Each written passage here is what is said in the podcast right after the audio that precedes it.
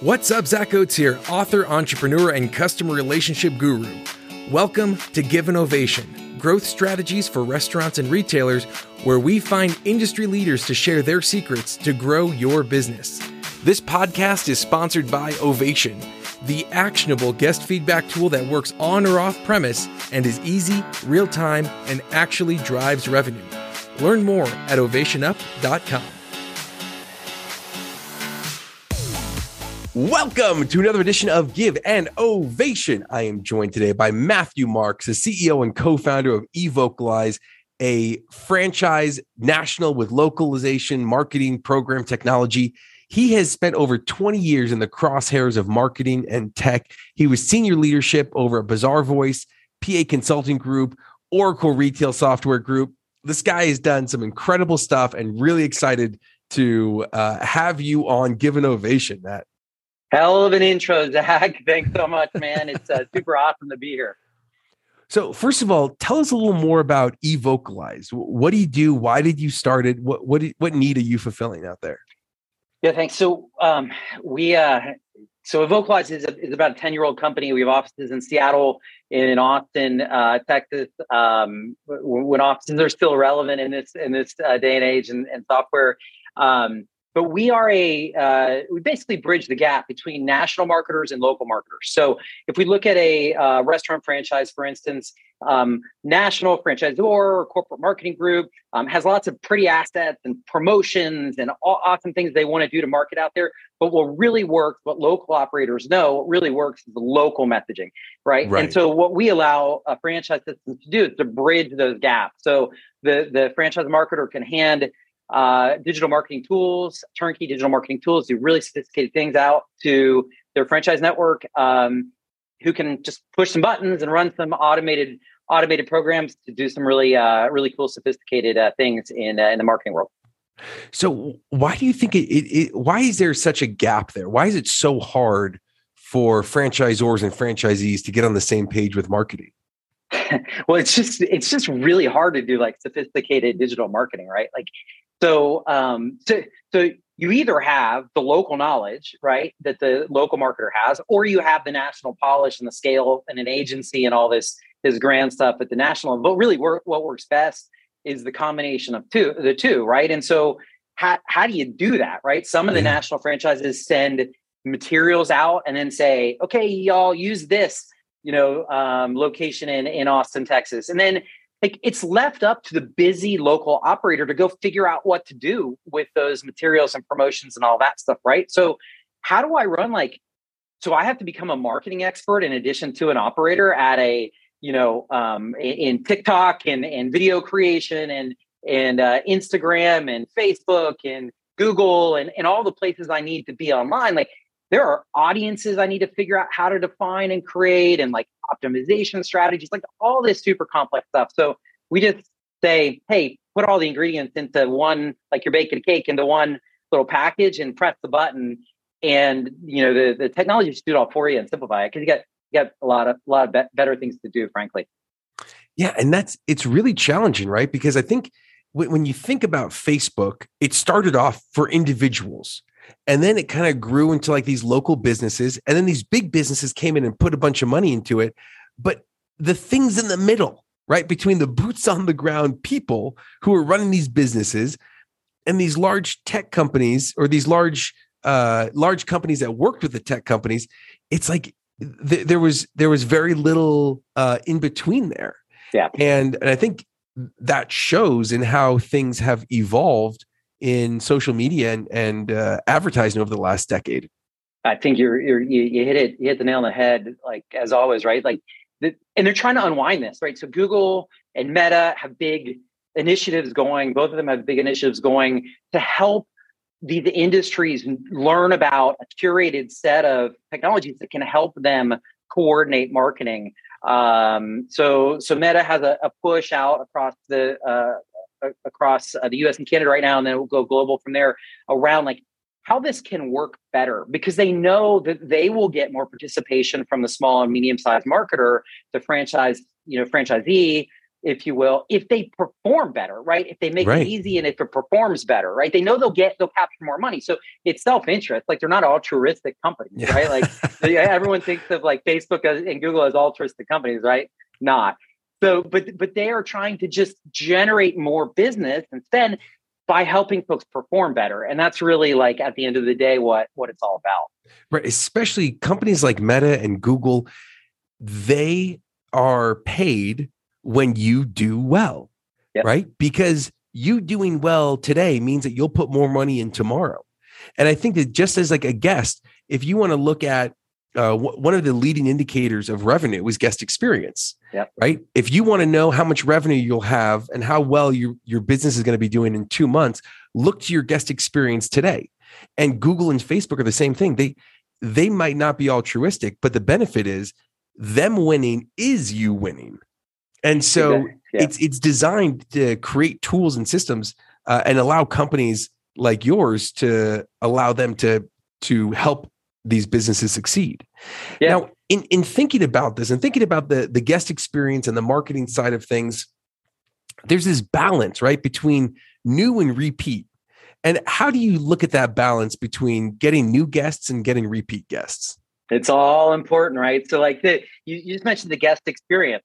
To us, the guest experience starts long before a guest comes in to your location for the first time, right? Like, yeah like long before that, right? So, are you digitally present? Are you digitally present present to your existing customers, reminding them why they love your experience, right? So, things like which you know well, existing customer experience reviews and and opinions, and like how how do how do customers feel about the experience today right getting that in front of existing customers and then using that to amplify in front of the local audience that's not yet coming in or not coming in as often uh, uh, you know turning the door as much as you want them to right? And so we think about that being digitally kind of omnipresent in your local environment. It's just hard and time consuming to do that right? It's like who has time to you know run all their promotions customer lists you know look like models and and figure it out in all these different channels at the same same time? It's like that's just asking a lot It is, and especially when it's hard enough to run a restaurant. You know, Yeah. running a restaurant is one of just the most challenging things. You're dealing with razor thin margins. You, you know, such challenges when it comes to employees dealing with very uh, high maintenance, low paying customers, Yeah. dealing with changing food costs. It's like we are an industry of operators, and marketing usually is relegated to well that's what comes later right? That's what comes after everything. Uh my my good operations is is my good marketing. And that may have that may have done well when there were five restaurants in your town. But guess what? There's not. There's 500 and not only that but there's ghost kitchens. And not only that but you know the switching costs have never been lower. And so when you're spending all of this money and effort and energy and working with corporate to develop these great branding uh, tools to bring people in, man, you got to get them to come back, right? And it's it's chicken or the egg, and the fact is, you need both. You've got to have both, right? And so, like the the, the best in class, the best in class restaurant chains and systems are, are doing all of that. It's just again, we know that the local operator, the local operator's thumbprint on local marketing, right? So if national runs local campaigns and programs with just national branding in it and no local kind of thumbprint or personality and, and reflection of the local conditions, even if everything else is great and polished, it performs 30%.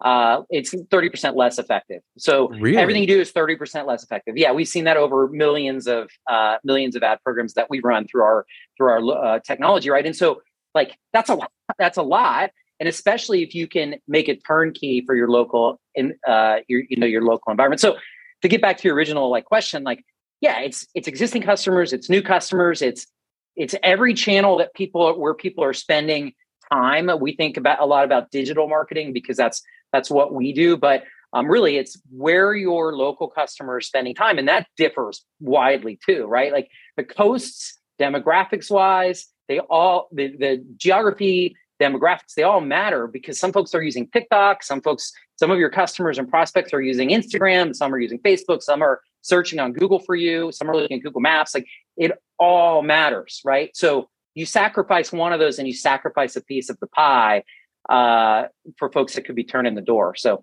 um, it's competitive. Got to got to just do it all. Sorry. Sometimes the truth is hard. So speaking of speaking of hard truths, what are some common marketing mistakes that you see restaurants making? Well, again, I talk about it a lot because it's, it's like you know, like you're I'm sucked into a vortex of the subject matter, right? But like the um brands will either say we're just it's too hard we're going to stay at the corporate level we're not going to touch the local marketing at all right um, or they don't give the local marketer any tools so those are those are two options right so they leave it they leave it all on their own i was talking with a, a large uh, uh, franchise owner um, for dairy queen a couple months ago and he's like you know i'm a tech guy so all my colleagues are, are, are calling me asking me how to like use google and how to use they're trying to figure it out right but like the, the, the franchise group hasn't given the system anything to be able to deal with this, right? So, um, so they're kind of left on their own. So do it all at corporate. It's bland, kind of corporate messaging, all polished, no local. Uh, it's leave it to, to your own. You're already busy. You're dealing with a thousand tech tools, right? Um, and, so, so that's really the thing to me. It's the, the mistakes are leave it bland and corporate, or uh, you know, don't give anyone any guidance, or like hand them a thousand tools, right? Which we think is also the wrong the wrong idea here, right? Like we should make it simpler, not harder. You know, consolidation, simpler. Yeah, I think that makes so much sense, and it it's challenging when there are so many things you can do.